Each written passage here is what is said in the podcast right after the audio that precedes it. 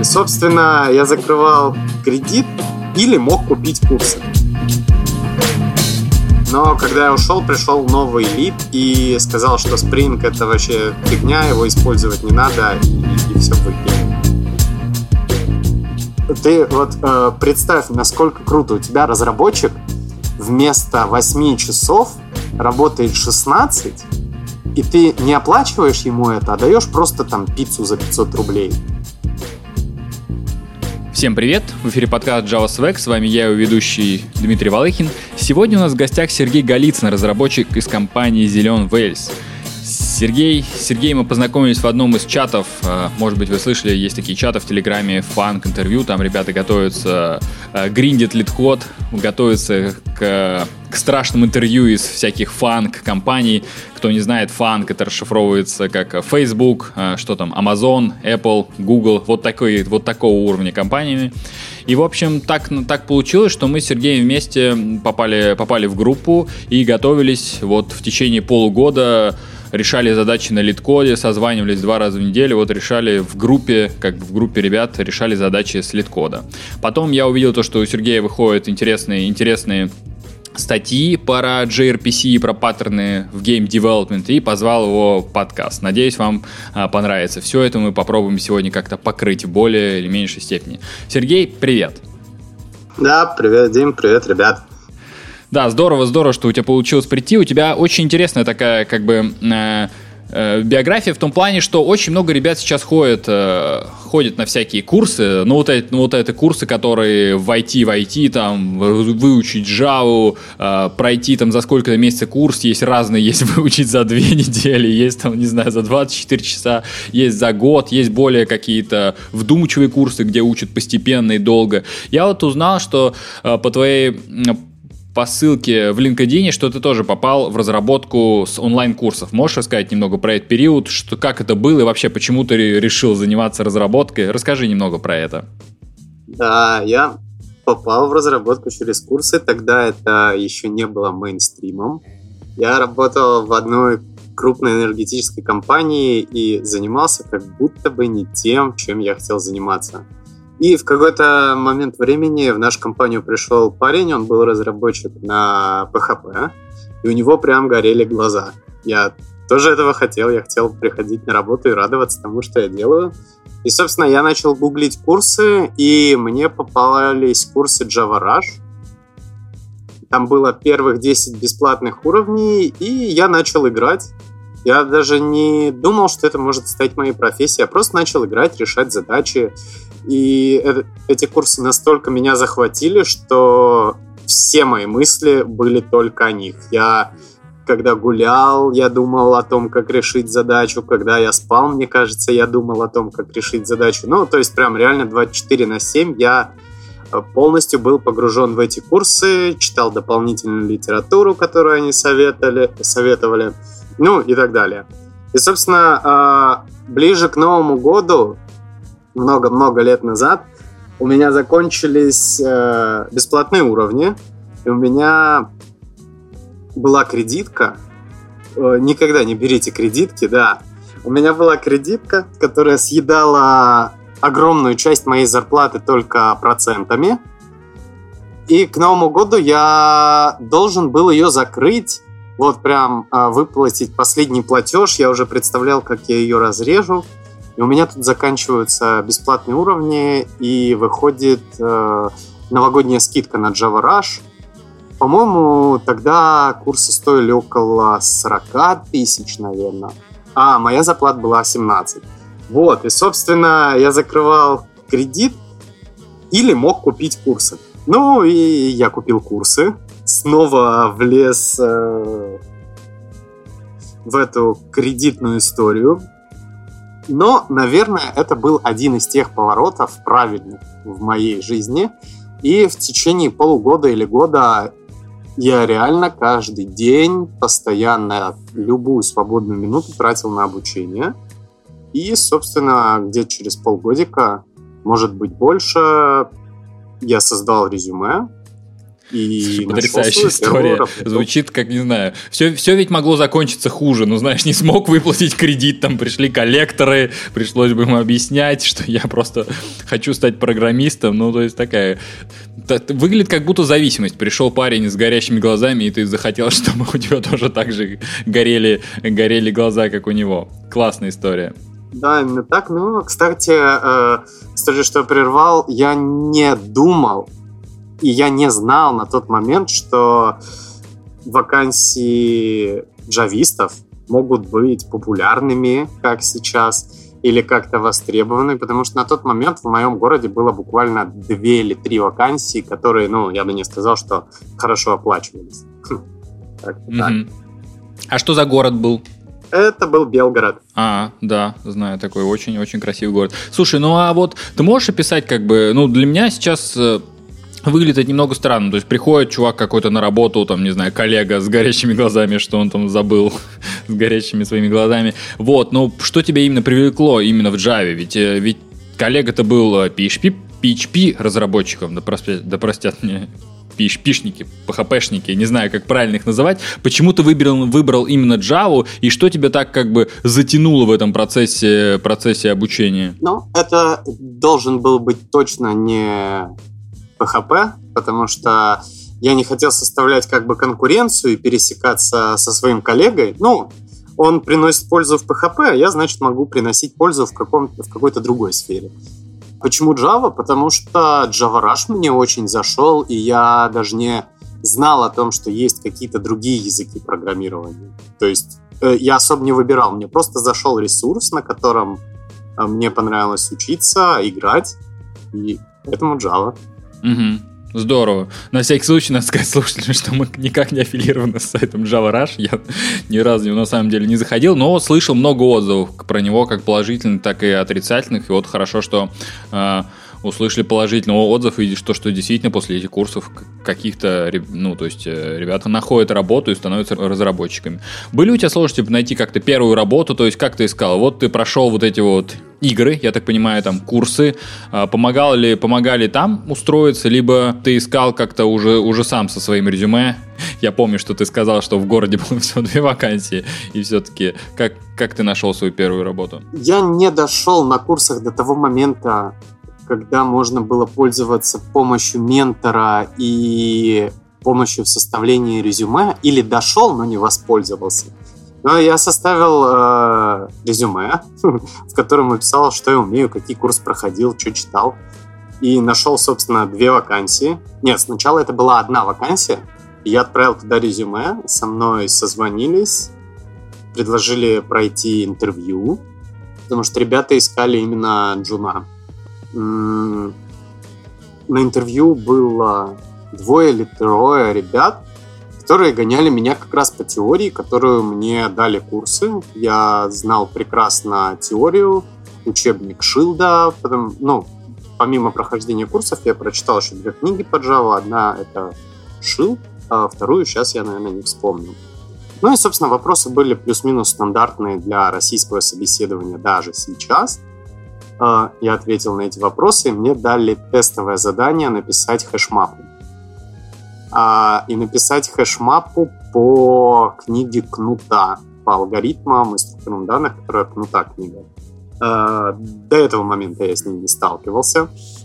В панике я перечитал как раз э, главы касательно хэширования, как можно создать хэшмапу, с методом цепочек или открытой адресации и решил, собственно, написать хэшмапу. Я не знал, что можно счетырить и взять исходники в Java прям хэшмапы. Ну, я был прям супер зеленым, и я писал все с нуля. Написал, мое задание приняли, позвонили, сказали go к нам, и я пошел в ИВТ БелГУ. Да, работать на микроконтроллерах. Вау.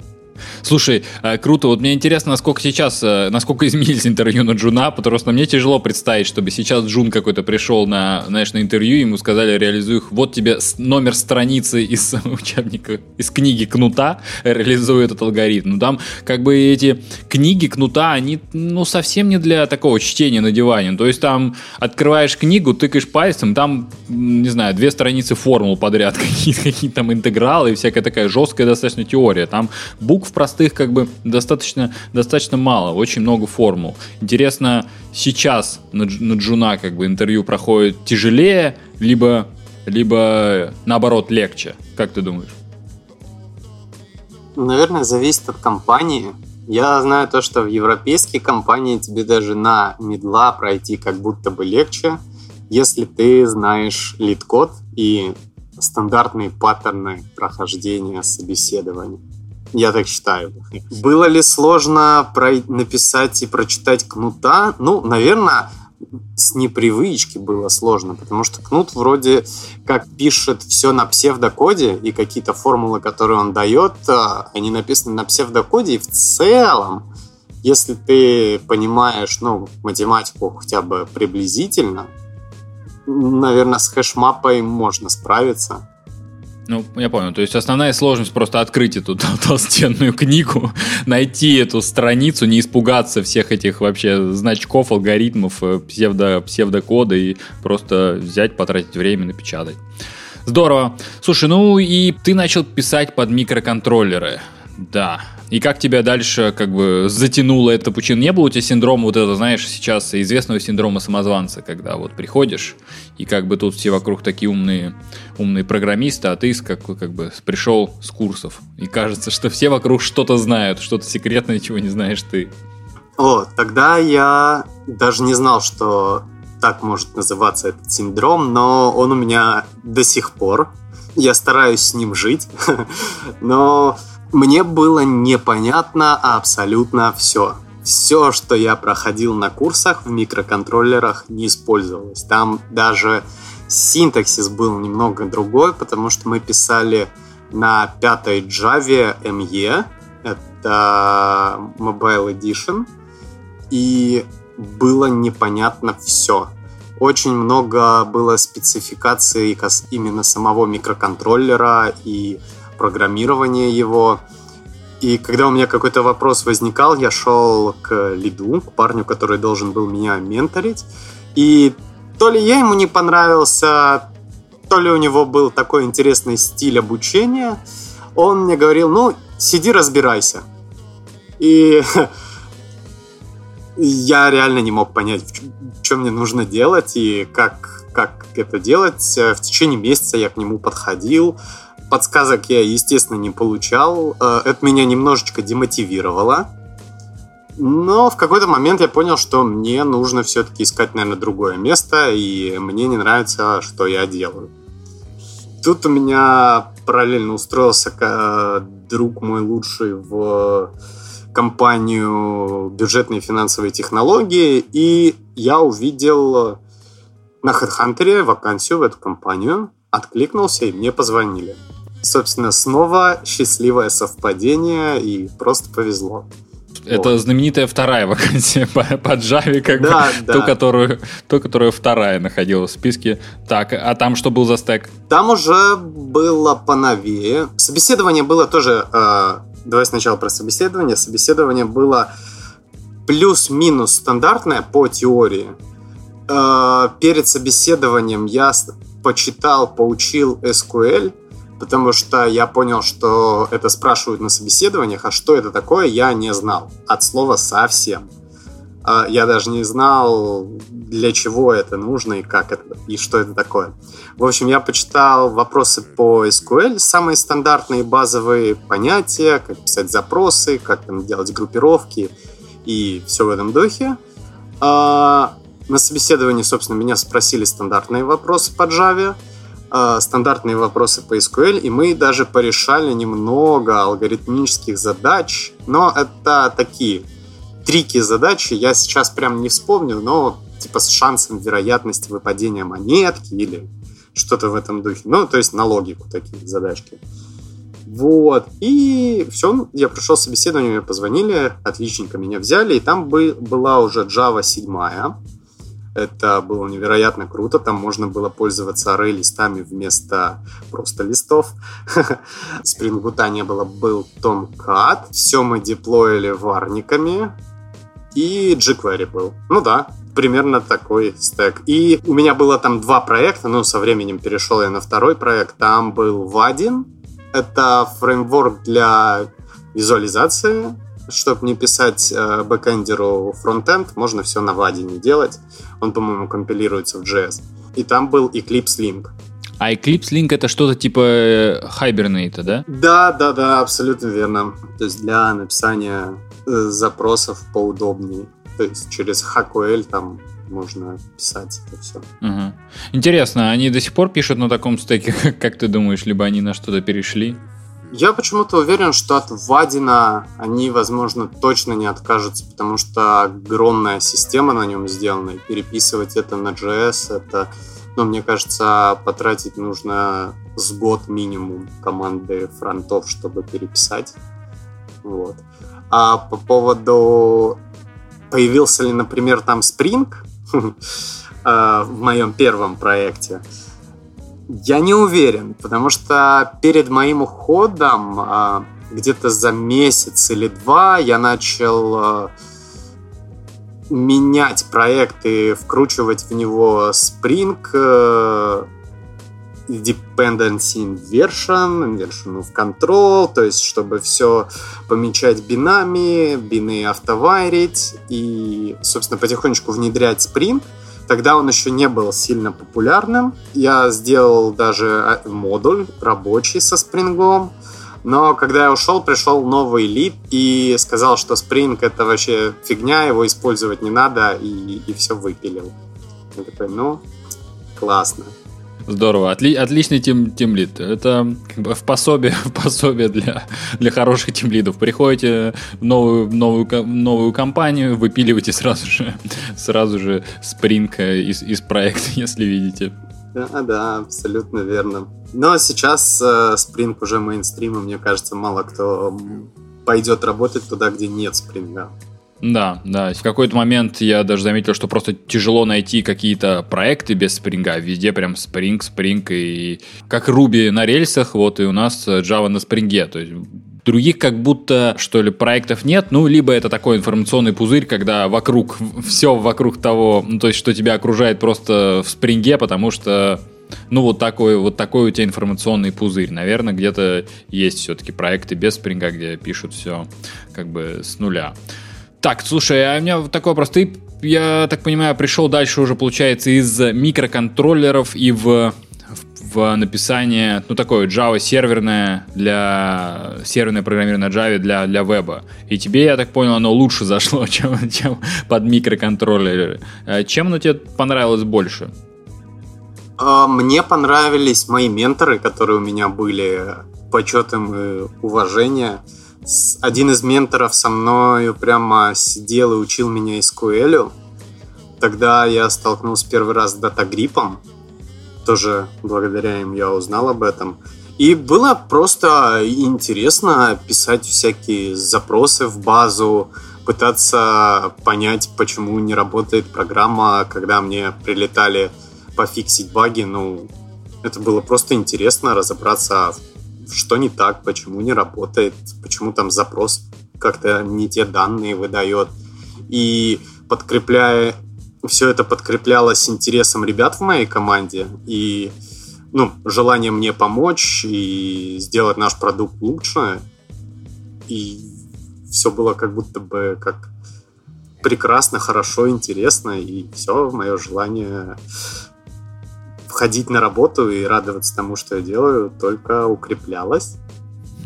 Вот нужно будет в подкаст позвать кого-нибудь обязательно из из Java ME, чтобы они развенчали этот миф, что вот в Java ME там все такие какие-то злые и пишут под микроконтроллеры, а вот под э, Java сервера, а под вебчик пишут такие, как бы добрые, добрые, добрые, добрые пушистые джависты. Возможно, мне просто не повезло с ментором, или как-то у нас не сложились отношения с ним с первого взгляда. Но после микроконтроллеров я точно понял, что писать больше на микроконтроллерах я не хочу и не буду. Так, ну а дальше, дальше ты плавно, я так понял, начал передвигаться в геймдев. Либо было что-то еще, какие-то компании до геймдева? О, да. До геймдева э, был долгий, долгий путь. э, я начал учить Spring, и Spring in Action в какой-то момент стала моей настольной книгой. Я понял, что это необходимо знать для прохождения собеседований. И параллельно читая Spring, я начал дополнять свое резюме на HeadHunter. И в какой-то момент мне прям начало прилетать достаточно много количества вакансий. А я всегда хотел жить в Питере, потому что мне нравилась эта мрачная погода, там дождик, нева, можно посидеть, погрустить с чашечкой кофе или поработать под такую чудесную погоду. Я начал рассматривать вакансии в Питере, и почему-то, не могу объяснить почему, на Кипре. Мне казалось, что жить на Кипре очень круто. Вот, и, собственно, я прошел несколько собеседований на Кипр, даже успешно, но отказался, и я даже не знаю почему. Что-то меня спасло. Собственно, я отказался от этих вакансий, и э, парень из моей команды уволился и перешел в другую, э, команд, в другую компанию, которая находилась в Питере. Мы с ним списались, и он сказал, что у них есть вакансии, зарефералил меня туда. И я прошел собеседование с архитектором этой компании. Мне безумно понравилось общение. У меня сложилось ощущение, что я знаю этого архитектора уже несколько лет. Мы прям как будто друзья. Через неделю после собеседования мне прислали офер. И буквально через дня два я поехал в Питер. То есть э, я вообще не раздумывал сразу же собрал вещи, написал заявление. Я вру не через два дня, через две недели, потому что мне нужно было отработать. Но через две недели, как они закончились, я сразу же сел и усвистел в Питер.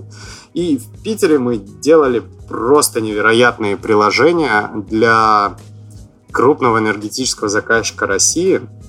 И эти приложения состояли из трех частей мобильного приложения, бэкэнда и фронтенда на мобильном приложении в одном из проектов э, сотрудники заказчика при помощи телефонов сканировали NFC-метки, которые находятся на приборах, и заполняли различные данные.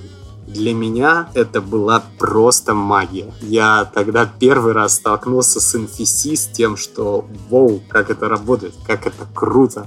Ну да, да, я приехал почти из деревни из Белгорода, я даже не знал о таких технологиях. И, собственно, Через это приложение строились различные маршруты обхода для сотрудников заказчика. Административный персонал мог контролировать этих сотрудников, смотреть, по каким маршрутам они ходят, какие показатели у приборов, и видеть на фронте различные графики, отчеты, схемы и т.д. и т.п. Это было невероятно интересно. И после этого мы заканчивали этот проект. Должен был начинаться новый проект тоже для этого заказчика, но с несколько другой э, тематикой. И меня сделали лидом. Я был несколько удивлен, но я стал лидом и начал писать бэкэнд э, с нуля, прорабатывать архитектуру вместе с архитектором. И этот проект тоже был из трех частей, только немного другая бизнес-логика. По технологиям э, мы использовали Java 8, э, Spring Boot, э, Spring MVC, Security, микросервисы, естественно, на Spring. Тогда это было супер модно и молодежно. Было немножко даже кавки и, собственно, обработки кавки. Из интересного нас э, на мобильных телефонах мы использовали Couchbase, э, Couchbase Lite, а на бэкэнде помимо основной базы пост Oracle, Oracle, Oracle, потому что он у заказчика был куплен, собственно. Э, помимо Oracle мы использовали Couchbase. Э, почему так? Потому что из коробки у Couchbase Lite и Couchbase на бэкэнде настраивается Kafka Couchbase Connector, который со всех мобильных телефонов заказчика может писать данные сразу в базу. И это было невероятно круто. То есть, э, как только у телефона под, получался интернет, все данные, которые собрали сотрудники заказчика, оказываются в базе данных на бэкэнде.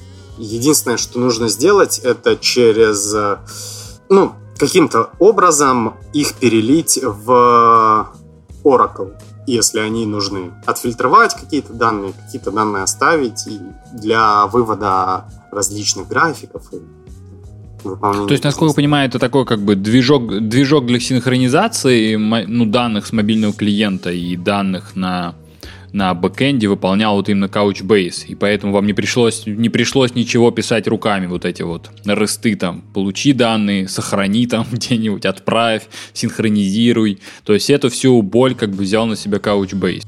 Uh, да, именно так. Ну, э, я искал изначально решение, чтобы эту всю боль забирал на себя Coachbase, потому что на различных предприятиях у заказчика часто нету интернета, и нужно было в любой момент времени, когда появляется сигнал, э, данные отправлять. А часть данных при отправке могла не дойти, потеряться, мог вырубиться интернет или просто мигнуть интернет, и тогда вроде данные ушли, их, ну, было достаточно сложно самому написать весь этот механизм. И Couchbase просто решил все эти проблемы. Да, про Couchbase. Очень интересная база, и интересная в том плане, что достаточно редко, редко удается ее попробовать, э, редко ее встречаю в проекте. А как, как тебе вообще она? То есть, если бы тебе нужно было еще раз писать такую же вещь, там, не знаю, мобильное приложение и бэкэнд, брал бы ты Couchbase и вообще, как ты считаешь, ну, то есть, понравилось ли тебе с ним работать, чем его, чем его, как бы, сильные стороны? Каких-то сложностей интеграции первой настройки точно не было. Это не может не радовать. А, настройка синхронизации данных тоже была достаточно простой. Там пришлось использовать буквально один, написать один метод, который есть в официальной документации. Это тоже не может не радовать. На тот момент единственное, что меня смущало, я не сильно работал с NoSQL базами данных, и было какое-то время сложно понять, как это работает, и что данные могут представляться в виде документов. Вот. Э, использовал бы я... Если бы мне пришлось писать примерно такой же проект сейчас, где нужно синхронизировать данные с мобильников в базу данных на бэкэнде и может постоянно пропадать интернет и дикие проблемы с сетью, то, скорее всего, я бы использовал Couchbase Lite для MVP 100%. А потом бы я использовал, наверное, Гатлинг, чтобы потестить это все дело и имитировать там огромные данные. И, возможно, если все было хорошо, можно было попробовать использовать это в проде. Да. А вот я не знаю, какие были еще варианты? То есть варианты только, не знаю, реализовывать это самому, вот эту синхронизацию. И гатлингом ты говоришь, что хотел бы потестить, были какие-то проблемы с производительностью, то есть, возможно, у какого-то, если не знаю, если не выходить, э, не выходить в интернет год и сохранять там свои вот эти вот метки, то, возможно, это будет как-то долго синхронизироваться. Были ли проблемы с перформансом? Да нет, но просто система была не такая, не супер высоконагруженная, то есть там было буквально пару сотен телефонов, которые постоянно синхронизировались. Ну, то есть, как будто бы из э, этой пары сотен телефонов 10-20 постоянно обновляли данные. Ну, в них проводились обходы и так далее. А, также, что было нужно сделать еще, э, этот коннектор позволял нам синхронизировать данные не только в одну сторону, но и в другую. То есть какие-то данные при помощи этого коннектора мы из базы э, Couchbase раскидывать могли на телефоны и фильтровать в зависимости, например, от подразделения пользователя или от роли пользователя. То есть э, не все данные между всеми шарились, а в зависимости от фильтров мы могли их раскидывать mm-hmm. по телефону. Слушай, а да, действительно, очень было. крутая модель. Мне кажется, особенно вот, как ты правильно сказал, для MVP это самое то, что нужно. То есть тебе не нужно ничего особенно выдумывать этой синхронизации для, не знаю, для 100, 20, для 100, либо 10 20-50 пользователей просто берешь, вставляешь вот это вот, я так понимаю, SDK, коннектор, настраиваешь базу и работаешь с ней. Если не сложно, Сергей, можешь, можешь потом тогда скинуть эти ссылочки, ссылочки на этот э, Couch, Couch, CouchDB Lite, Couchbase Lite. Вот, мы обязательно приложим их э, в шоу-ноты. Очень хочется посмотреть на эту штуку, потому что кто знает, может быть, может быть, если придется писать какое-то приложение, Couchbase, э, ага. Couchbase Lite пригодится. Слушай, здорово, здорово. Очень, очень интересный проект. Как тебе, как тебе работало с лидом? Ну, то есть э, ты был лидом э, в плане того, что ты лидил проект, либо у тебя было какое-то количество разработчиков, которых, э, ну, которым тебе приходилось менеджить, управлять, там, не знаю, распределять таски, создавать? О, у меня набралась команда, наверное, человек из 12-13 по итогу. И я принимал уча- активное участие на старте проекта, то есть э, проектировании архитектуры, в разбиении род, в составлении родмэпа, в разбиении высокоуровневого родмэпа на user story и на более детальные таски. Все это, естественно, я и архитектор оценивали и ставили примерные эстимейты, за которые ребята смогут это делать. У меня уже в голове складывалась э, схема, кто и за что будет отвечать, и кто из ребят будет что делать, и что я заберу себе. Самое сложное в этот момент было не брать самые интересные и сложные задачи на себя. А, да, но это я осознал только спустя какое-то время. И, собственно, я проводил э, ежедневные митинги, проводил one-to-one с ребятами, отвечал на их вопросы. Все общение между мной и анали... между командой и между командой разработки и командой аналитиков у большинства ребят было замкнуто на мне, то есть я был таким прокси, просто часть ребят были такими стеснительными и не могли подойти к аналитику и уточнить что-то. Мы там, нам приходилось вместе разговаривать. Ну, то есть э, я был таким медиатором. Вот, это часть работы была, то есть по общению с командой, по проведению one-to-one, проведению оценивания, вот всяких вот этих менеджерских штук. И также я писал код, э, ревьювил, ребята ревьювили мои задачи. Вот примерно mm-hmm. вот так. Слушай, а по стеку мы как-то упустили во всех твоих проектах деплой. Э, а расскажи про этот проект. Как вы все это деплоили, как вы это там тестировали, был ли CI-CD, или вы, сами собирали это все? То есть я понимаю, что это были, наверное, если это был Spring, это были какие-то джарники, но вот дальше, что происходило с этими джарниками? Это были микросервисы на Spring с конфиг, Discovery сервисом, а, все это было, и я настраивал GitLab CI-CD Runner, который при определенных экшенах, ну, например, комите в develop, собирал проект и деплоил его на какой-то из стендов. То есть э, проект собирался и по очереди деплоился. Э, возможно, если нас слушают девопсы, они меня там не покарают за то, что я буду говорить про CI-CD. Я просто не сильно, наверное, в нем соображаю, но пару раз я его настраивал, и вот он работает до сих пор, по крайней мере, в той компании. И все вроде хорошо. То есть это был обычный э, GitLab CI-CD Runner, в котором в файле я описываю командами, что мне нужно, какой сервис остановить, какой сервис запустить, как задеплоить.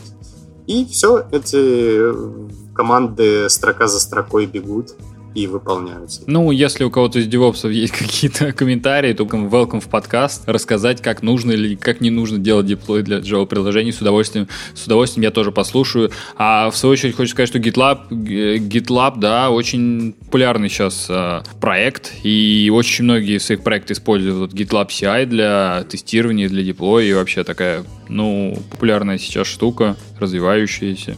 Определенно, да, но, наверное, сейчас как конкурент в простоте и возможностях ему выходит GitHub экшены. Тоже достаточно простая система. Ее я настраивал вот в моем текущем проекте. Ничего, наверное, сейчас сложного нету, но в первый раз, когда я столкнулся с этим, я думал, что это за ад, ничего не понятно и все такое. Но на самом деле все решается написанием э, YAML файла, котором описаны плюс-минус простые команды, которые есть э, в официальной документации. И можно сделать э, достаточно удобные штуки. Я приложу, наверное, после записи ссылку на Хабр, где описывал все эти экшены. То есть можно деплоить в зависимости от какого-то экшена в ветке или деплоить на стенд определенную ветку или там пример же в мастер обновлять прод, запускать тесты там и все такое, что, ну, наверное, для не супер большой компании очень удобно и быстро. Да, я тоже как бы поддерживаю GitHub и GitLab Action, GitLab, GitHub Action и GitLab CI это вот то, что, то, что нужно, если у вас есть небольшой проект, и вы только начинаете как-то делать деплой, чтобы вот быстро, быстро доставить свой жарник туда, куда нужно, и, и, не, и не писать там девопсу, а просто самому все это сделать, это вот, пожалуйста, прям гуглите, гуглите документацию, читайте, делайте, это совершенно несложно. Сделайте один раз, для остальных проектов просто будет, будет буквально делом, делом пару минут.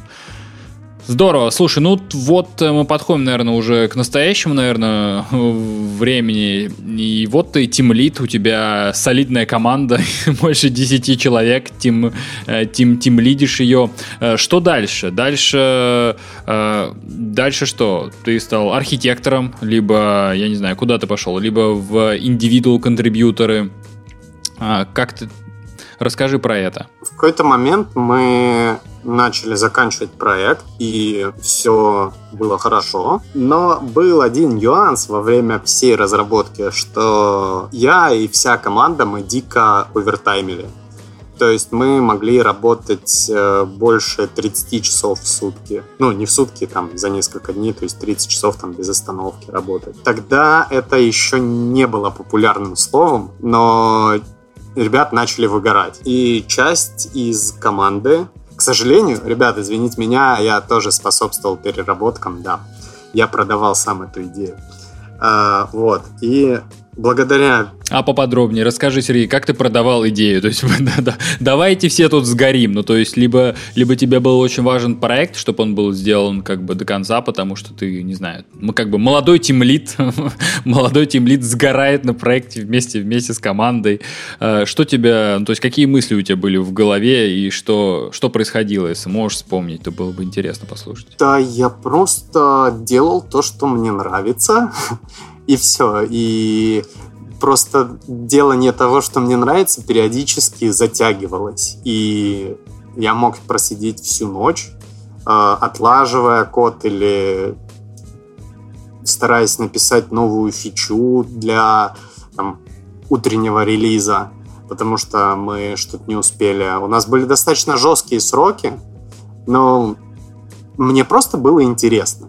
И из-за того, что я сидел ночами, и ребята это видели, это, естественно, как-то косвенно влияло и на них. И они начинали сидеть и перерабатывать. То есть э, я никого не заставлял перерабатывать и не оставлял специально после работы.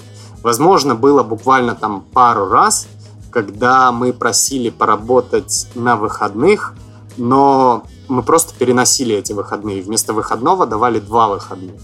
Просто нужно было успевать закрывать задачу. И, наверное, это просто все копилось, копилось, копилось, и в какой-то момент это должно было выплеснуться. Для бизнеса если подумать с точки зрения бизнеса, это невероятно круто. Стоит отметить, что за переработки нам не платили. Единственный бонус, который был э, за переработки, после 8, наверное, вечера или 10 вечера мы могли заказать себе пиццу и ночью после 12 заказать себе такси. Ты вот э, представь, насколько круто. У тебя рабо- э, разработчик вместо 8 часов работает 16, и ты не оплачиваешь ему это, а даешь просто там пиццу за 500 Жесть. рублей. И он счастлив. Жесть. Ну, то есть... Это, конечно, сейчас, мне кажется, это прям вообще бы, ну, выглядит как, как нонсенс. Ну, типа, что? А, в смысле перерабатывать? А ты еще и за без, без, без, ну, то есть за бесплатно, но это, наверное... Сейчас бы, наверное, уже такой бы шум поднялся, знаешь, там в Твиттере где-нибудь, на Хабаре, вообще просто везде бы поднялся такой... Э, не знаю, мини, мини-скандал внутри, внутричковый, что, а так, а так можно, где-то там переработки. Интересно, что еще пару лет назад это казалось, ну, то есть нормальным и действительно, ну, надо доделать фичу, остаешься и доделываешь, как бы. И еще рад, что, о, пиццу заказали. Ну, то есть проблем никаких э, не, не было. То есть тоже я помню, что э, лет пять назад я тоже оставались там в офисе и до двух, и до трех ночи, просто потому что, ну, надо было доделать фичу, надо было, надо было дотестировать, надо убедиться, что фича, фича ушла. И казалось, что, ну, так оно и есть, так и работают все вокруг, а потом уже как-то э, так постепенно оказалось, что нет, это все-таки ненормально, и все-таки если ты как бы перераб, перера, перерабатываешь, это должно быть э, как-то, ну, то есть оплачено, либо как-то э, больше, либо, ну, какая-то такая договоренность, договоренность с компанией, что ли, такая, чтобы выгода все-таки была на стороне у разработчика, а не, а не у компании. Наверное, но видишь, я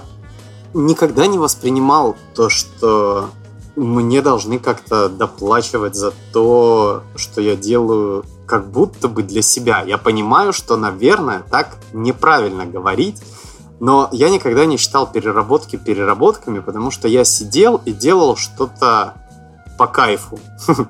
Э, я делал то, что мне нравится. Когда меня заставляли перерабатывать, естественно, это оплачивалось или я отказывался, и, например, какой-то э, поработать несколько недель на выходных, это обговаривалось.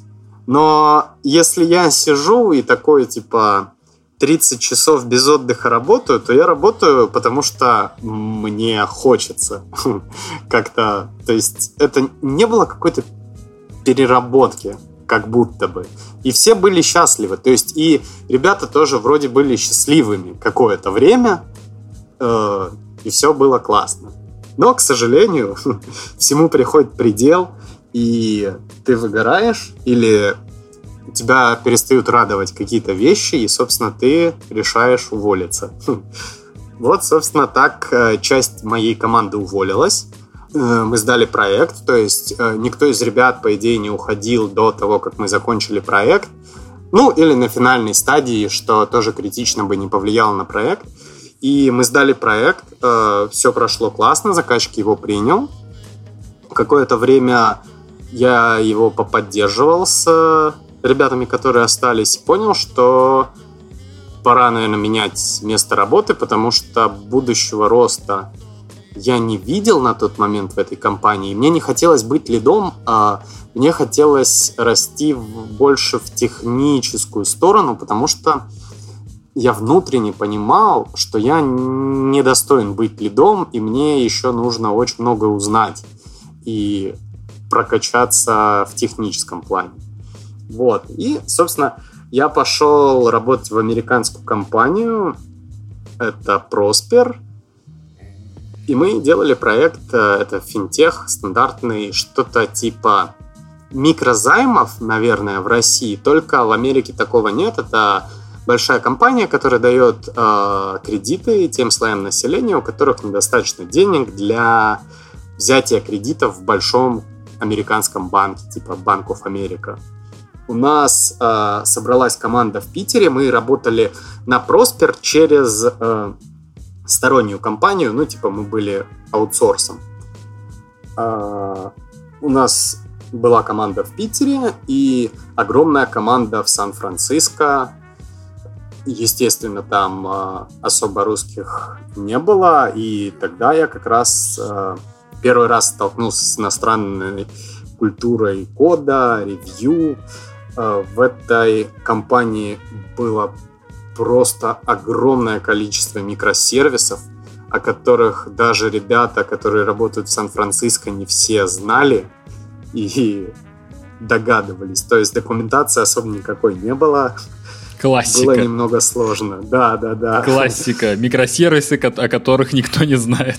Наверное, наверное, в каждой компании на каком-то этапе есть такие сервисы, про которые... Критические сервисы, про которые забыли. Слушай, ты начал говорить про другую различие культур, э, различие ревью кода. Расскажи про это поподробнее. Что, ну, то есть, что тебя удивило в тот момент, либо что, что показалось тебе необычным в том плане, что э, до этого был опыт только работы с нашими с, с разработчиками русскоязычными. Что как бы отличает русскоязычных разговор, разработчиков и вот э, от разработчиков ну, даже не так, наверное, вопрос поставить, а просто какие были различия вот э, работы в международной компании между работой в компании, которая работает только вот э, в России? Сейчас это принято называть софт-скиллами, и софт-скиллы СНГ, наверное, по крайней мере, э, тех, с кем я сталкивался, просто дико отличались от софт-скиллов ребят из Сан-Франциско. А в чем это выражалось? Например, для меня супер ярким критерием были комментарии на гитхабе. То есть а, обычно а, в российском гитхабе, если ты сделал что-то неправильно, тебе напихают и скажут, как сделать правильно, и это будет еще очень хорошо, если тебе напихают не сильно токсично, а просто напихают. В у меня был, я как сейчас помню, был огромный реквест. Я делал крутую фичу, которой до сих пор горжусь. Э, она затрагивала буквально все э, сервисы проекта. Мне пришлось там делать аспекты, обработку аннотаций. В общем, было просто невероятно круто. Э, на тот момент это, наверное, была одна из супер крутых фичей, которыми я мог бы гордиться. Вот. И там было написано прилично кода. И первый реквест, э, я проснулся с утра, из-за разницы времени ребята из Сан-Франциско писали э, комментарии ночью, а утром мы их читали и как-то обрабатывали. Вот. И, собственно, я на каждую строчку, практически на каждую строчку я получил комментариев строк по 5, в которых мне коллеги рассказывали, что я сделал невероятно круто, и этот подход мог бы сработать. Хотя если посмотреть с другой стороны, например, то можно сделать вот так, и поэтому в данном случае их вариант будет работать лучше. Ну, то есть это вот э, пример э, негативного комментария. То есть, чувак, ты красавчик, ты сделал круто, и это сработает, а если посмотреть с этой стороны, то ты забыл про вот это, и можно попробовать вот так, и было бы круто, если бы ты переделал. я такой, воу, неужели так можно писать? Ну, думаю, ну ладно, это один комментарий. А так были написаны, в таком стиле были написаны все комментарии, и это было невероятно приятно. То есть, а, возможно, это лесть, возможно, это просто деловое общение, но это приятно, и это не бесит. С этого не горит. Это очень круто. А, мое личное внутреннее ощущение, так сказать.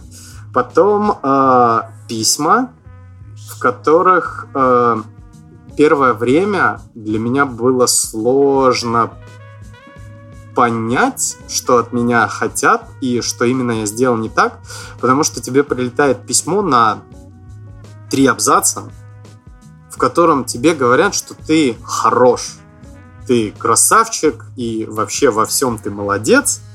И где-то в середине второго абзаца есть одно или два предложения, в которых говорится, хотя можно сделать вот так и вот так и вот так. И это оказывается, что это вот негативный момент, который от тебя хотят, чтобы ты что-то переделал. Но это все под таким э, соусом из цветков, лепестков и ландышей, что весь этот негативный фидбэк, он такой как будто положительный и приятный, еще в нем есть несколько советов, где такой, ну, круто, вот это прикольно. Вот, наверное, это были основные моменты, которые прям изначально бросились в глаза. Повлияло ли это на твой стиль, на твой стиль фидбэка? То есть ты, ты, ты сейчас, вот когда пишешь ревью, ты в каком стиле стараешься писать? А, наверное, зависит от человека, кому я пишу. И кто-то понимает, кому-то хочется видеть более негативный и строгий фидбэк. Но не то чтобы негативный, структурированный по делу из нескольких слов, типа что такое, переделай или там сделай так. А кто-то из ребят периодически хочет э, слышать более такой подробный фидбэк. Ну, это, наверное, более подробный фидбэк с объяснением и разжевыванием я пишу ребятам, э, ну, джунам или мендлам. Потому что я не даю прямой правильный какой-то ответ, а как будто бы, знаешь, такой с загадочкой немножечко пишу, чтобы человек подумал, что он сделал не так, как можно сделать лучше, и даю ему направление. Вот. Отгад, отгадай, отгадай, в какой строке да, да, да. у тебя выпадет null pointer exception. Ну, не-не-не, я имею в виду, что, ну да, типа, э, а если придет там, э, придут такие данные на вход, то что будет? Вот, примерно вот угу. так, да. Здорово. Слушай, а что было что по стеку? Ага. Стек был супер разный. Он зависел больше даже, наверное, от команды, которая делала отдельный микросервис. Но если в общем, это все микросервисы можно было разделить на две категории. Это старые и новые. Новые — это Java наверное, восьмая или десятая, даже не знаю. Ну, в общем, Java после восьмой, Spring Boot, э, Hibernate, MVC, Security спринговая. На фронте React э, между бэком и фронтом GraphQL для части микросервисов. Это новая часть. И старая часть была на JBoss, на восьмой Java варнички паковались, с бута там не было, но был сам Spring с э, внедрением зависимостей. М-м-м. Немножечко GDBC. А... Кажется, что там, кажется, что там было все. Для ORM. Рассказываешь. Ну, да, да, как, как будто бы было все. И э, был огромным... Закладывался... Как это называется? Закладывалось время на переписывание микросервисов с JBoss на Wildfly. А потом они должны были мигрироваться с Wildfly на Spring Boot. Не знаю, почему не сразу на Spring Boot, но так решили архитекторы. Решение было принято свыше. Да, не, не, неоспоримое решение. Слушай, здорово, получается, ты прям со всеми прям технологиями поработал, много, много затронул там, и, и такие, и такие микросервисы, и такие под там каты, под и всякие Hibernate ы, и, и Eclipse Link и. Но все это был бэкэнд. Все это был прям бэкэнд и под, я так понимаю, под веб-приложение. То есть какие-то сервера, которые получают данные, ну, по сути, получают данные, сохраняют в базу, отдают, отдают назад. Но дальше вот у тебя интересный переход произошел в геймдев.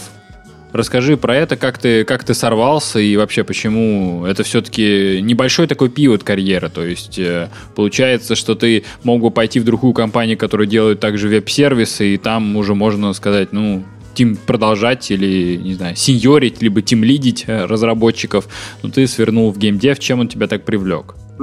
Сначала стоит сказать, наверное, почему я решил сменить американскую компанию. Это было для меня, наверное, несложным решением. А, для кого-то, может быть, это будет решение сложное. Я уходил на зарплату изначально меньше, чем у меня была, потому что там была зарплата в долларах, все дела. Но в какой-то момент э, начало получаться так, что задачи на спринт я начал делать за один день рабочий, а спринт двухнедельный. Я говорил, ребята, давайте возьмем больше задач, мне нечего делать.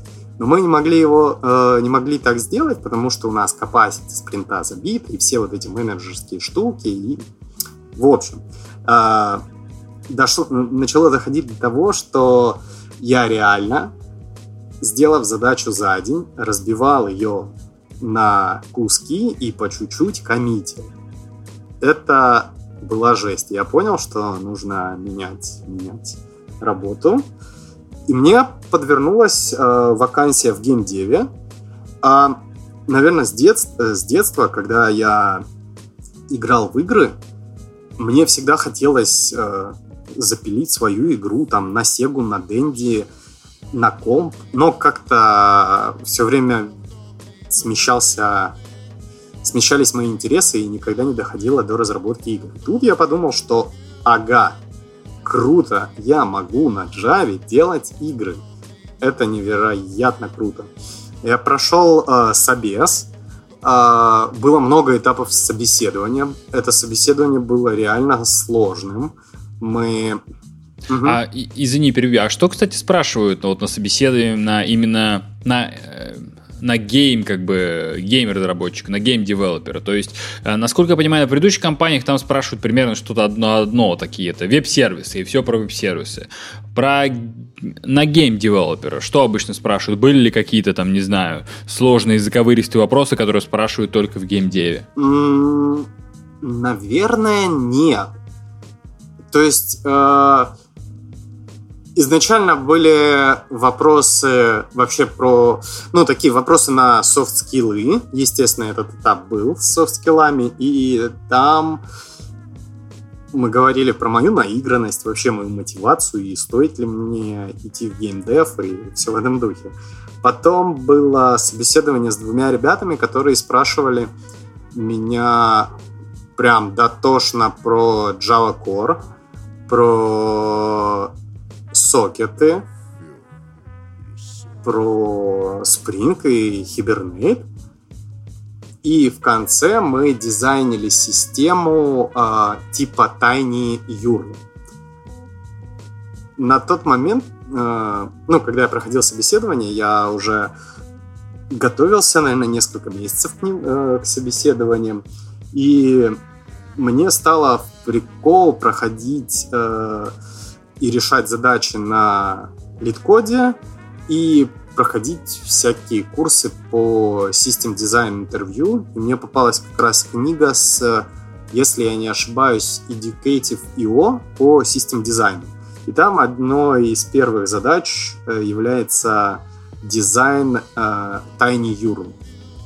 Собственно, задача по систем дизайну задизайнить эту систему у меня не вызвало паники. Я спокойненько все рассказал, как я помню, как должно все быть.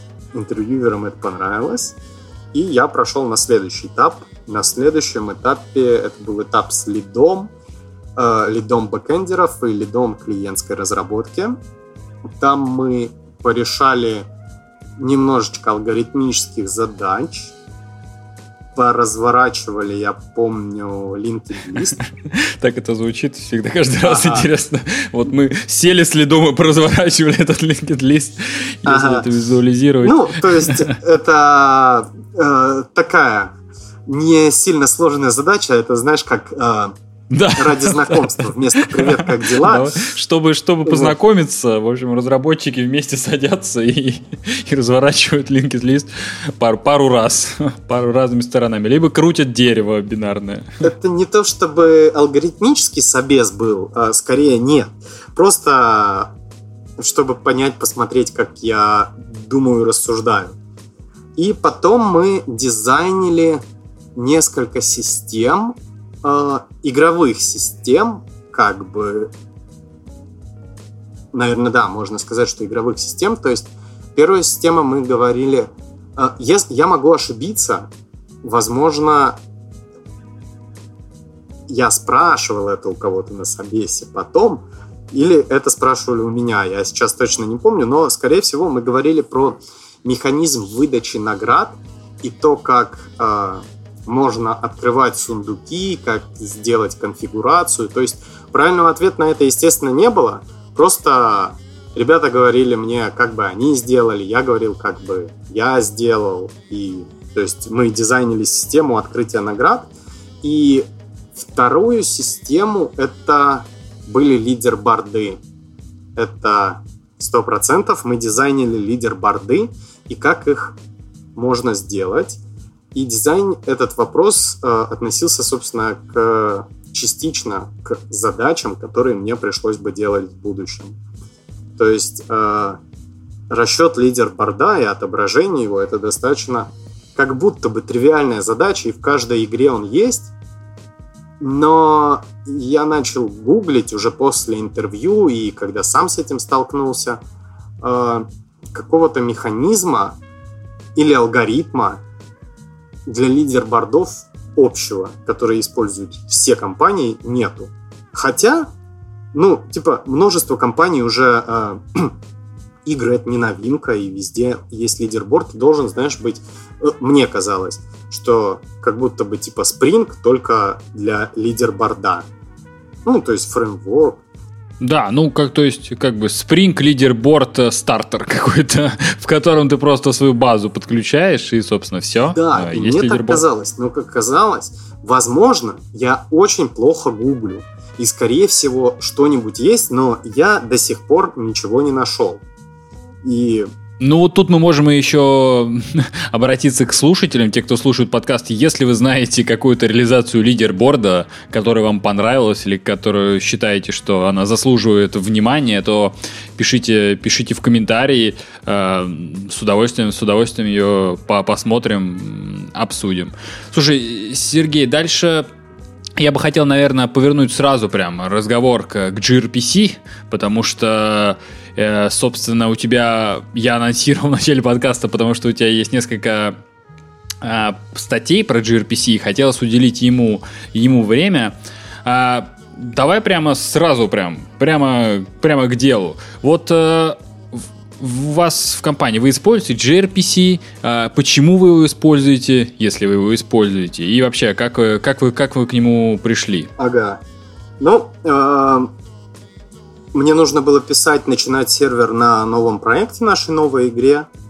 И мы с клиентским разработчиком хотели, чтобы API, которое мы будем использовать, автоматически генерировалось, и нам не пришлось применять какие-то сторонние библиотеки.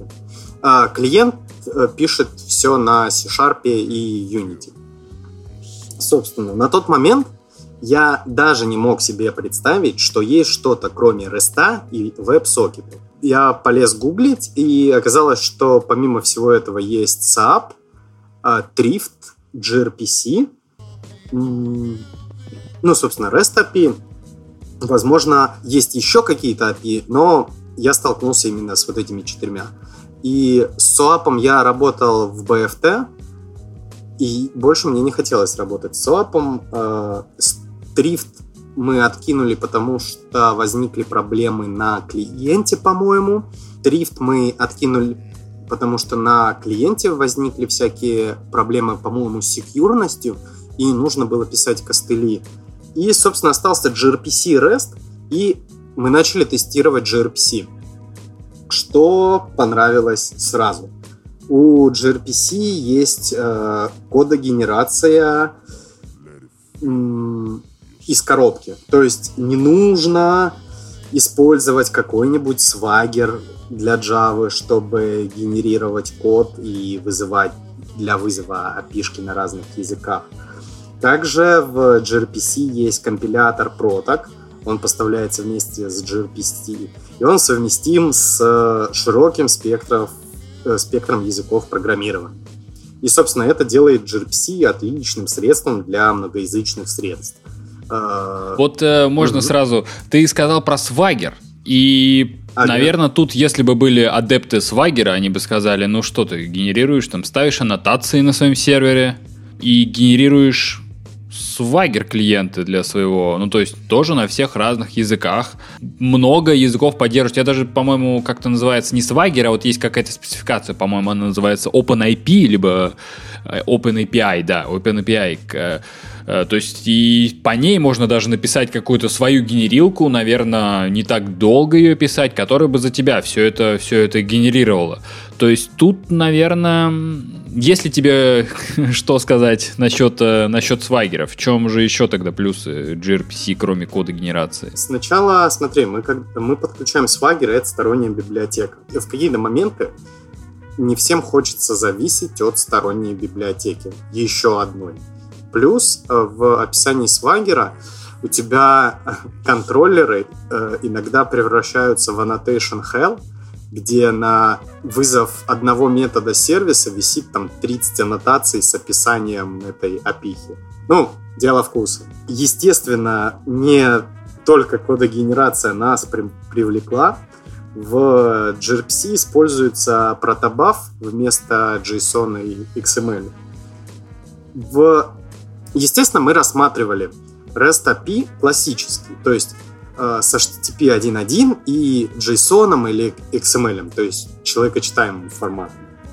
Э, в протобуф используется, собственно, протобуф. Это сильно сжатый бинарный формат данных обмена сообщениями. Он не читаем в том виде, в котором э, он передается, но есть, например, Bloom RPC. Это аналог постмана, можно, наверное, так сказать, для gRPC. И в Bloom RPC все прекрасно можно распарсить, прочитать. Единственное, если ты не передаешь какие-нибудь массивы байтов или там специфичный формат any. Но в целом все читаем. Так, и сейчас, и, сейчас собственно... подожди, подожди. Ага. Опять приходят адепты, адепты свагера и говорят такие, подождите, ну, сильно сжатый э, протобаф. А мы возьмем наш же сон и тоже сожмем. Сожмем мы его чем там? Через да, обычным гзипом. И, наверное, и ок. Ну, то есть гзип он там есть э, по умолчанию э, можно его включить, и, возможно, получится не так круто, конечно, как в протобафе, но тоже достаточно сжато. То есть, э, наверное, и тут можно как-то подтюнить, э, подтюнить JSON, чтобы он был, ну, не таким, чтобы, что ли, развесистым. А, абсолютно верно. Но я еще раз повторю, мы сравнивали с REST API классическим, то есть, э, который, наверное, даже с Spring MVC, чтобы стандартно использовать контроллеры и не делать каких-то танцев с бубном. Я понимаю, что и в росте мы можем использовать тот же протобуф, то есть э, нам даже не нужно будет JSON пережимать gzip. Мы можем использовать протобуф в росте и передавать бинарный mm-hmm. формат данных. Да, да. Адепты, адепты Swagger тоже такие говорят, что да, конечно, конечно. И это третий вариант. Э, но не кажется ли это костылем э, добавлять э, что-то еще к стандартному протоколу? Ну, то есть, мне кажется, чем больше мы накручиваем и уходим от стандарта использования, тем больше точек отказа у нас появляется. Если мне нужно использовать э, вместо JSON в росте обычном э, протобуф, то же самое придется делать и клиентскому разработчику, и извращаться, добавляя в C-Sharp э, протобуф и парсить все это. А в gRPC это все идет, собственно, из коробки, и мы вообще не задумываемся о том, как нам подменить теперь JSON, как, заменить, как подключить протобуф к REST и все в этом духе. Собственно, вот, э, наверное, вот это удобство, которое идет из коробки, изначально, наверное, нас привлекло. Я понимаю так, что ты просто берешь как бы Hello World на э, вот на gRPC и сразу же компилируешь и получаешь рабочий Java сервер, Java клиент, компилируешь, получ... компилируешь, получаешь там, не знаю, еще этот проток, э, про... прото-C запускаешь и как бы генерируешь клиента под C-Sharp. И все, и у тебя уже готовый как бы Hello World. А со Spring или просто с какой-то там сетевой у тебя библиотекой JSON тебе надо еще как бы собрать этот, этот прототип. То есть с gRPC у тебя буквально через 3 часа по, с готовым туториалом у тебя уже есть что-то, что посылает сообщение весьма эффективно, а, быстро, а, двунаправленно, опять же, поддерживается Гуглом, э, легко интегрируется под все языки. А чтобы такую же экосистему собрать тебе с нуля под все языки, надо будет как бы, ну, немножко подзаморочиться, то есть написать э, ну, достаточно много кода. То есть я знаю, компании пишут целые фреймворки вокруг вокруг того, своего какого-то транспорта, чтобы он генерировал а, а, одинаковые, одинаковые клиенты. Ну, то есть это такое прям работа. Ты контролируешь, конечно, все от начала до конца, но это тот код, который который придется прям писать и долго поддерживать. Тут, конечно, Google берет на себя эту всю как бы экосистему и предоставляет тебе, вот, вот тебе gRPC, больше тебе ничего не надо, честное слово. Мы решили за тебя все проблемы. Все будет быстро, быстро, качественно и недорого. Бери три. Абсолютно верно. Просто, ну, непонятно для чего нам нужно было бы как-то стараться кастомизировать решение, когда есть готовое решение, которое мы можем использовать у себя. Плюс, как ты и сказал, двунаправленная передача данных и, собственно, стриминг с сервера на клиент и клиента на сервер — это возможности, которые открывает HTTP 2, а gRPC использует как раз HTTP 2. И нам э, нужны периодически такие стримы, то есть э, сервер может посылать на игровой клиент э, ивенты о изменении, например, валюты или рейтинга, или соверш... начале какого-нибудь серверного ивента, и клиенты, которые подключены к серверу, будут получать эти ивенты. То есть нам не нужно отдельно настраивать веб-сокеты и заморачиваться, собственно, да, с самим подключением сокетов. Это все сразу идет из коробки. Это прекрасно. Э, есть тесты, которые тестируют, естественно, классический REST без продабуфа с gRPC, и они показывают, что gRPC в несколько раз быстрее, но у всех, кто хейтит gRPC, свое видение насчет скорости, и, естественно, да, как мы уже с Димой сказали, можно подключить Proto, и HTTP 2 в REST, но мы рассматриваем классический REST. Поэтому э, при сравнении с классическим REST gRPC получается пошустрее. Но, естественно, есть и минусы. И минусы э, у gRPC тоже такие неприятные. Например, я уверен, что ты, Дим, э, какой-нибудь клиент-сервер на расте со спрингом поднимешь за минут пять. Ну, то есть... Ну, я... Есть два как бы исхода событий. То есть я, наверное, возьму какой-то, да, либо сгенерирую какой-то темплейт, либо или возьму вообще с гитхаба. Но если, конечно, с нуля полностью писать и долго, это, конечно, будет не будет минут пять. Но в целом, да, можно сказать, что грязное, грязное время, то есть вот это вот, если ты профессионал Spring а, Spring developer, то тебе надо будет э, минут пять. А Джошу Лонгу, который по-моему, это developer-advocate Spring а, мне кажется, ему нужно он просто даже не касаясь клавиатуры поднимает, поднимает эти микросервисы Spring а.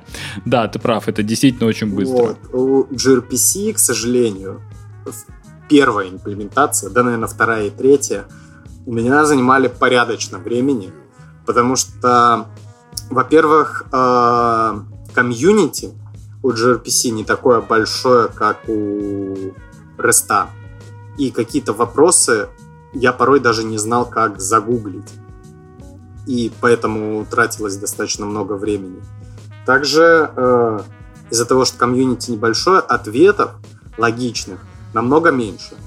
Но из-за того, что gRPC э, плюс-минус молодая технология, э, документация, которая по ней есть, и та, с которой я сталкивался, она прекрасна. Просто идеально. Вот. И сейчас есть библиотека от Лагнета, по-моему, это даже русский чувак, который написал Spring Boot э, gRPC Starter, который позволяет буквально с использованием одной-двух аннотаций запускать э, микросервисы, сервисы на gRPC с, со Spring Boot. И это очень круто. Э, в какой-то момент э, я перешел именно на эту библиотеку, и пока особых проблем с ней не было. Она, по-моему, активно развивается, и там есть некоторые Естественно, можно столкнуться с некоторыми проблемами, и я видел то, что те проблемы, которые у меня возникали, они сейчас э, висят в ревью, и ребята уже коммитили код, чтобы поправить эти проблемы все активно развивается, и это очень круто. Угу. Слушай, а у меня такой вопрос. То есть с рестом, возможно, не возникает так много проблем, потому что, ну, какие то могут быть проблемы? Ты сам все делаешь с нуля. Что там? HTTP протокол? Ну, то есть э, какие могут быть э, проблемы? Проблемы только ты, если их сам как бы написал, то ты их и, и решаешь. А вот были какие-то хитрые баги в gRPC? Вот... Э, которые тебе прям приходилось, э, ну, то есть глубоко погружаться в gRPC заходить, ну, то есть выкачивать этот gRPC Java и смотреть, как там все это внутри работает. И если такое было, то э, как там, то есть, написан код? Можно ли, ну, читабелен ли он? Либо это просто такая, знаешь, как... Э, вот как э, э клиент на gRPC, если его сгенерировать, э, то есть читабельный ли он, либо там машиногенеренный код, которым там черт ногу сломит и ничего, и ничего не, по, не понятно. То есть ты, были ли такие проблемы, чтобы тебе сто, э, приходилось опускаться как бы и лазить по самой библиотеке? Я лазил по самому сгенеренному коду сервера, который генерит э, gRPC. И в целом там можно разобраться точно. Я... Мы хотели в один момент, и, возможно, мы продолжим э, заниматься этим, э, мы хотели в один момент э, обмениваться байтами без дополнительной упаковки их в объекты прото. По-моему, что-то в этом духе мы хотели сделать. И для этого пришлось лазить по сервисам, по интерсепторам и, ну, немножечко перехватывать, переписывать код и обрабатывать входящие байтики. Но все было понятно и ясно, то есть каких-то проблем таких неразрешенных не было.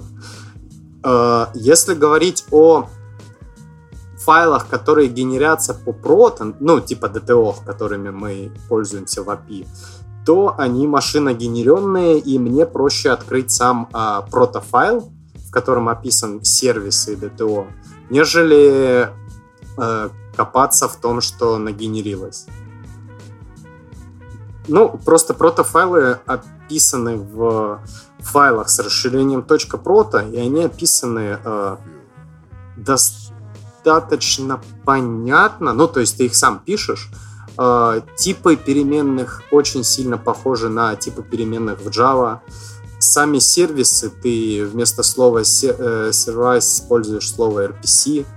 Можешь добавить э, либо метод, э, либо объект, который ты передаешь на запрос-ответ, либо добавить к этому объекту слово stream, и тогда это будет э, стрим либо с клиента на сервер, либо с сервера на клиент, ну, как укажешь. А так, ну, все понятно для человека. Слушай, а вот тогда, может быть, пойдем дальше. Про мне очень интересно, что вы используете а, как база данных и вообще, что в геймдеве используется как база данных. То есть вот ты получаешь этот стрим, а дальше куда вы сохраняете, что это? Postgres, может быть, либо это Mongo, либо это Redis. Какие базы данных вы используете прямо вот в геймдеве? Что ты встречал? Э, мы используем Postgres. Потому что крутая база данных. Э, бесплатная. И у нее есть из коробки возможность партиционирования и шардирования. Насчет шардирования не уверен, но партиционирование точно есть. Просто недавно с этим сталкивался. Вот, возможно, и до шардирования дойдем. Ну, а были какие-то проблемы с Postgres? То есть, э, геймдев обычно Ну, когда говорят геймдев, это что-то нагруженное, либо у вас просто такие как бы сервисы, которые... А, ну, то есть немного, немного в них, там, не знаю, пользователей Postgres, Postgres хватает. Либо вы, может быть, используете Postgres не так, как все, там у вас какая-то не, не очень реляционная модель, храните там JSON какой-то. А, расскажи, пожалуйста, про это. Ну, вроде как, у нас достаточно популярная игра, основной проект, и, по-моему, там заканчивается в минуту около 100-200 тысяч боев, но это не значит, что столько же записей летит постоянно в базу данных. Мы, естественно, продумываем API, чтобы меньше и писать в базу, и читать из базы.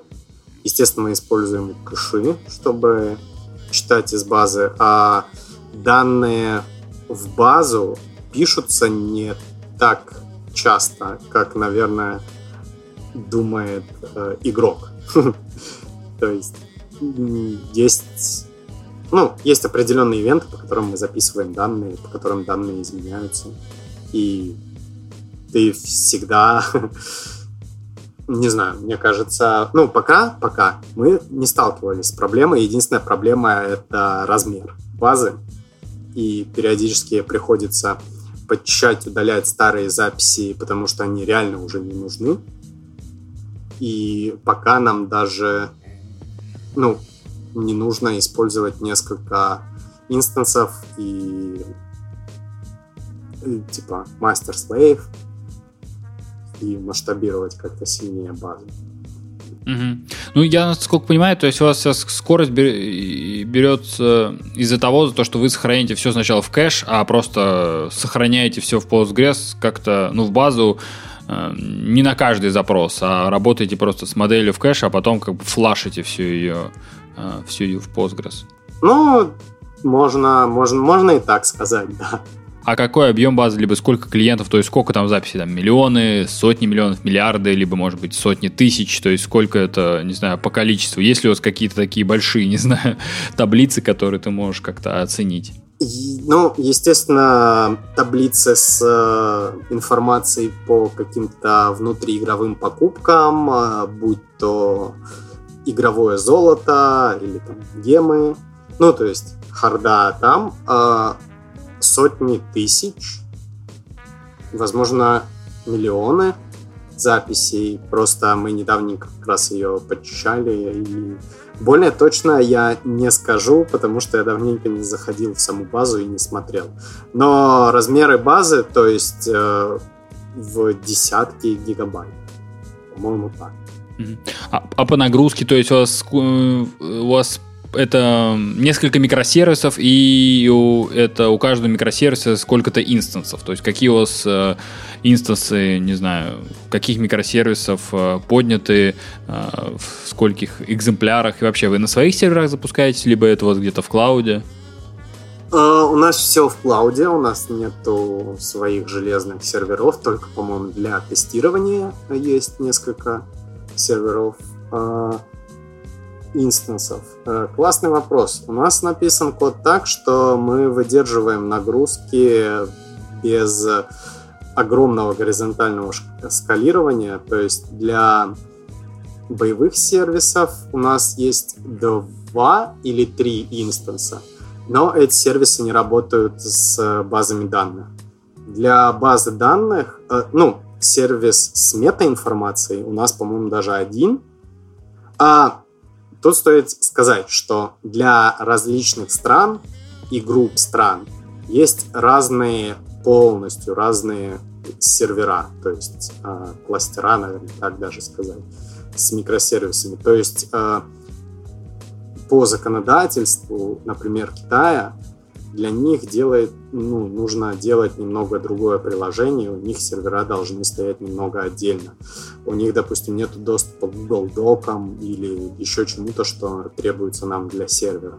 И для них стоит отдельный сервер там с прокси и всем таким. Для Европы и России это тоже отдельные сервера, и на них э, достаточно по одному инстансу каждого сервиса Сервисов на самом деле тоже не сильно много, у нас их буквально 4. Ну, это, это у одной игры, да, получается? Да, да, у одной игры. У второй игры будут отдельные сервера, и базу нам, наверное, объединять не нужно, потому что там совсем э, разные схемы базы данных, и используется немного другой подход. В первой игре у нас э, в базе данных э, используются JSON. Это удивительно интересный подход к написанию реляционной базы данных с использованием JSON, там, где они не нужны. Да, но с этим приходится жить. Это такой интересный опыт. А можешь рассказать по нагрузке, то есть ты сказал 4 сервиса, то есть это большие какие-то сервисы, ну то есть они там, не знаю, по сколько, по 16 гигабайт, по 64, либо может они просто даже по гигу, ну то есть какая, какой у них объем. И вообще, а это Google, Amazon, либо может быть это, не знаю, Selectel, Vscale, что это за, а, что за клауд? У нас все лежит в DigitalOcean, если я не ошибаюсь, ну, по крайней мере, сервера а, наш новой игры, вот, которые я с нулями начинал писать, они лежат в DigitalOcean. Если не ошибаюсь, основной игры тоже там лежат. А, они не супер мощные. Вот недавно мы их расширили до 16 гигабайт, если я не ошибаюсь. Возможно, я могу ошибиться, и там до 8 их расширили, но вроде до 16. А на моей игре пока по 8 они стоят и по 4 ядра, как будто бы. А, могу обмануть, но, по-моему, вот так. А это, это Kubernetes, либо это просто какое-то... То есть они стоят прямо на сервере, либо просто за, в сервере запущена джарка, которая, которая работает с базой в докере. Например. Linux позволяет чудесно поднимать э, Java сервисы через, например, есть несколько вариантов. Один из вариантов это init.d, то есть ты одной командой указываешь, э, что этот джарник будет сервисом. И все. Ты можешь его стопать, рестартить, э, стартовать и ни докер, ничего нам не нужно. И, наверное, было бы нецелесообразно использовать его. Это был бы еще... Ну, это была бы дополнительная прослойка, из-за которой могли бы возникать проблемы, еще один э, point of value, так сказать. Угу. Слушай, а по деплою, то есть э, ты говорил, что в других проектах у вас был там GitLab CI, э, вот GitHub Action говорил, что используете. То есть, а какое время происходит у вас до того, как ты написал код какой-то, и до того момента, пока он оказался на, ну, допустим, не знаю, на тестовом каком-то стенде? Либо даже, если ты можешь сказать, через сколько он оказался на продакшне, то еще лучше. А, да, без проблем. А, в моем проекте, собственно, вот я и настраивал GitHub Action а, при пуше своей ветки запускаются интеграционные тесты и обычные тесты. Интеграционные тесты запускает э, GitHub Runner и прогоняет их в контейнере. Там контейнеризированные тесты с поднятием всего контекста и прогоном очень многих там флоу, которые возможны в игре. После этого ты можешь создать request, и мне пока не нужно деплоить какую-то отдельную ветку на тест, ну, сразу после комита. Для этого, поэтому у меня написан отдельный GitHub Action Script для деплоя какой-то специфичной ветки. То есть ты в GitHub можешь выбрать секцию Actions, выбрать э, action, который тебе нужен, ну, типа deploy to dev, и, в, и выбираешь ветку. И все, нажимаешь э, старт, у тебя собирается проект, копируются джарники по серверам и перезапускаются. Все. А, то э, есть отдельный экшен на merge в develop. При merge в develop э, мне удобно, чтобы версия из develop накатывалась именно на dev stand. И при merge в develop, собственно, она начинает накатываться на dev stand. Э, есть экшен на мерж в RC. При мерже в RC все будет деплоиться на тестовый стенд или предпрод, э, пока на тестовый стенд деплоится. И, собственно, при мерже в мастер все мержится точно так же. Ну, я упускаю просто момент с тестированием, потому что оно по умолчанию прогоняется. И при мерже в мастер все поедет в прод. Плюс отдельные скрипты написаны для деплоя админки. Она просто чуть-чуть долго собирается из-за использования Вадина, там есть JSON, и она немного долго собирается. Плюс ее не всегда нужно перебилживать, поэтому для нее написаны примерно похожие отдельные скрипты. Mm-hmm. Вот.